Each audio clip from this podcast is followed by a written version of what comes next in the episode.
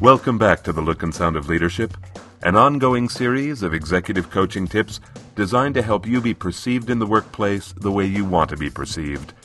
I'm Tom Henschel, your executive coach, and today we're talking about answering what's asked. As head of pediatrics for a major metropolitan hospital, Robert believed fiercely in being precise with his language. "People have to know exactly what I mean," he said, "and I have to say exactly what I mean. There's no margin for error here." But feedback from people in the hospital was clear. They couldn't stay focused on what Robert was saying because of his habit of answering simple questions with endless expositions. His boss put it to me this way: "I dread asking him a question because half an hour later he's still talking and I don't have a clue what he's telling me." Robert read the feedback in his report and then debated the issue with me. Like Todd, the chief information officer, in the tip called Being Concise, which you can find on our website, Robert felt that anything less than complete disclosure was not merely negligent but dangerous. Luckily, Robert loved to learn. He had a supercharged scientific mind and was especially interested when information was presented to him in models.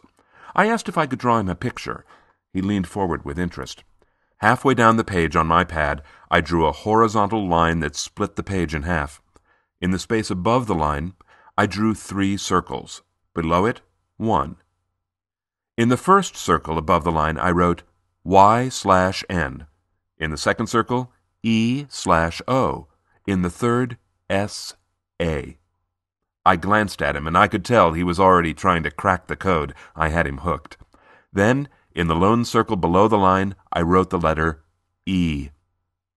"These four circles," I said, "represent the only questions you'll ever hear in English." He cocked his head and raised his eyebrows. "Above the line are the three types of closed-ended questions: yes, no, either or, and short answer. In school, we used to call those fill-in-the-blank. The circle on the bottom represents all open-ended or essay questions. That's it. That's all there are." He was silent a moment. I felt he was trying to come up with other questions that might prove my model false. Finally, he nodded okay.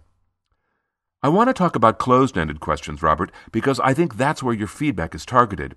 You feel you have to tell people everything in your head because there's so much at stake if there's a misunderstanding, right?" He agreed. "But are you sure there's no misunderstanding if you're telling them information in a way that makes them stop listening?" Realizing he'd possibly been contributing unintentionally to an outcome he didn't want, he said, "But people frequently ask me yes-no questions that can't be answered with a simple yes or no. Are you saying I should shorten my answers, even if that makes the answers incorrect?" "Not at all," I said. "I'm saying you should answer questions in a way that will keep them listening. I'd like to teach you how to do that. But before I do, I want to give you an image of what I think happens when you over-answer a closed-ended question. First, picture a warehouse with thousands of little slots. Each slot is designed to accept one specific item and nothing else. When someone asks you a closed-ended question, a slot opens in their head, and just like that warehouse, only certain things fill their slot. If you start your answer with lots of qualifying data instead of what they're expecting, they think it doesn't fit, and guess what? The slot closes up. They stop listening, but you're still talking. This can't be good for anyone." He smiled a little sheepishly. "I've had that experience. There's one nurse who always overstuffs my slot. I rarely listen to her all the way through." "Well, that's what people are saying happens when you answer their questions," I said. "You're jamming in all this stuff that doesn't fit, and they're not listening to you."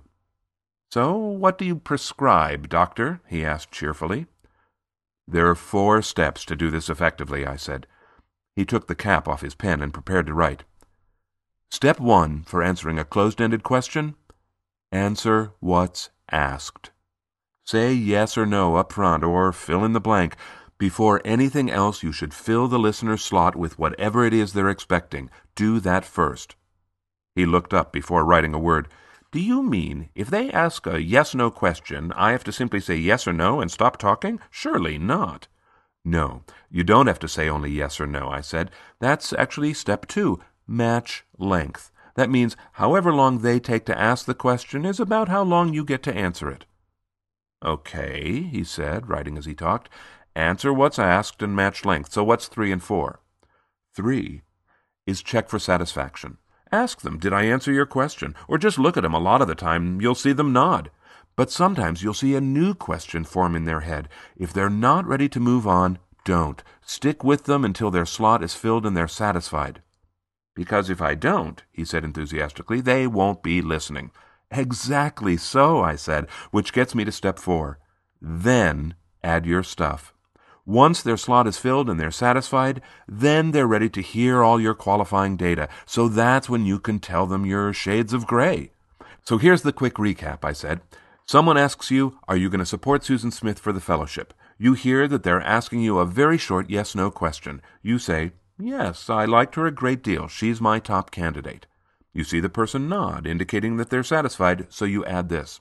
I still have two questions about her that aren't completely answered, but I think I'll have my answers by the end of the week. The person you're talking with might want to know what questions you have in your head. In that case, they'll ask. And that'll be a whole new series of questions and answers. But in this case, you were short and succinct. You answered what was asked, and your listener is a satisfied customer, and you didn't over-answer their question. Yes, said Robert, because I was strangling myself trying to control the impulse to babble like I usually do.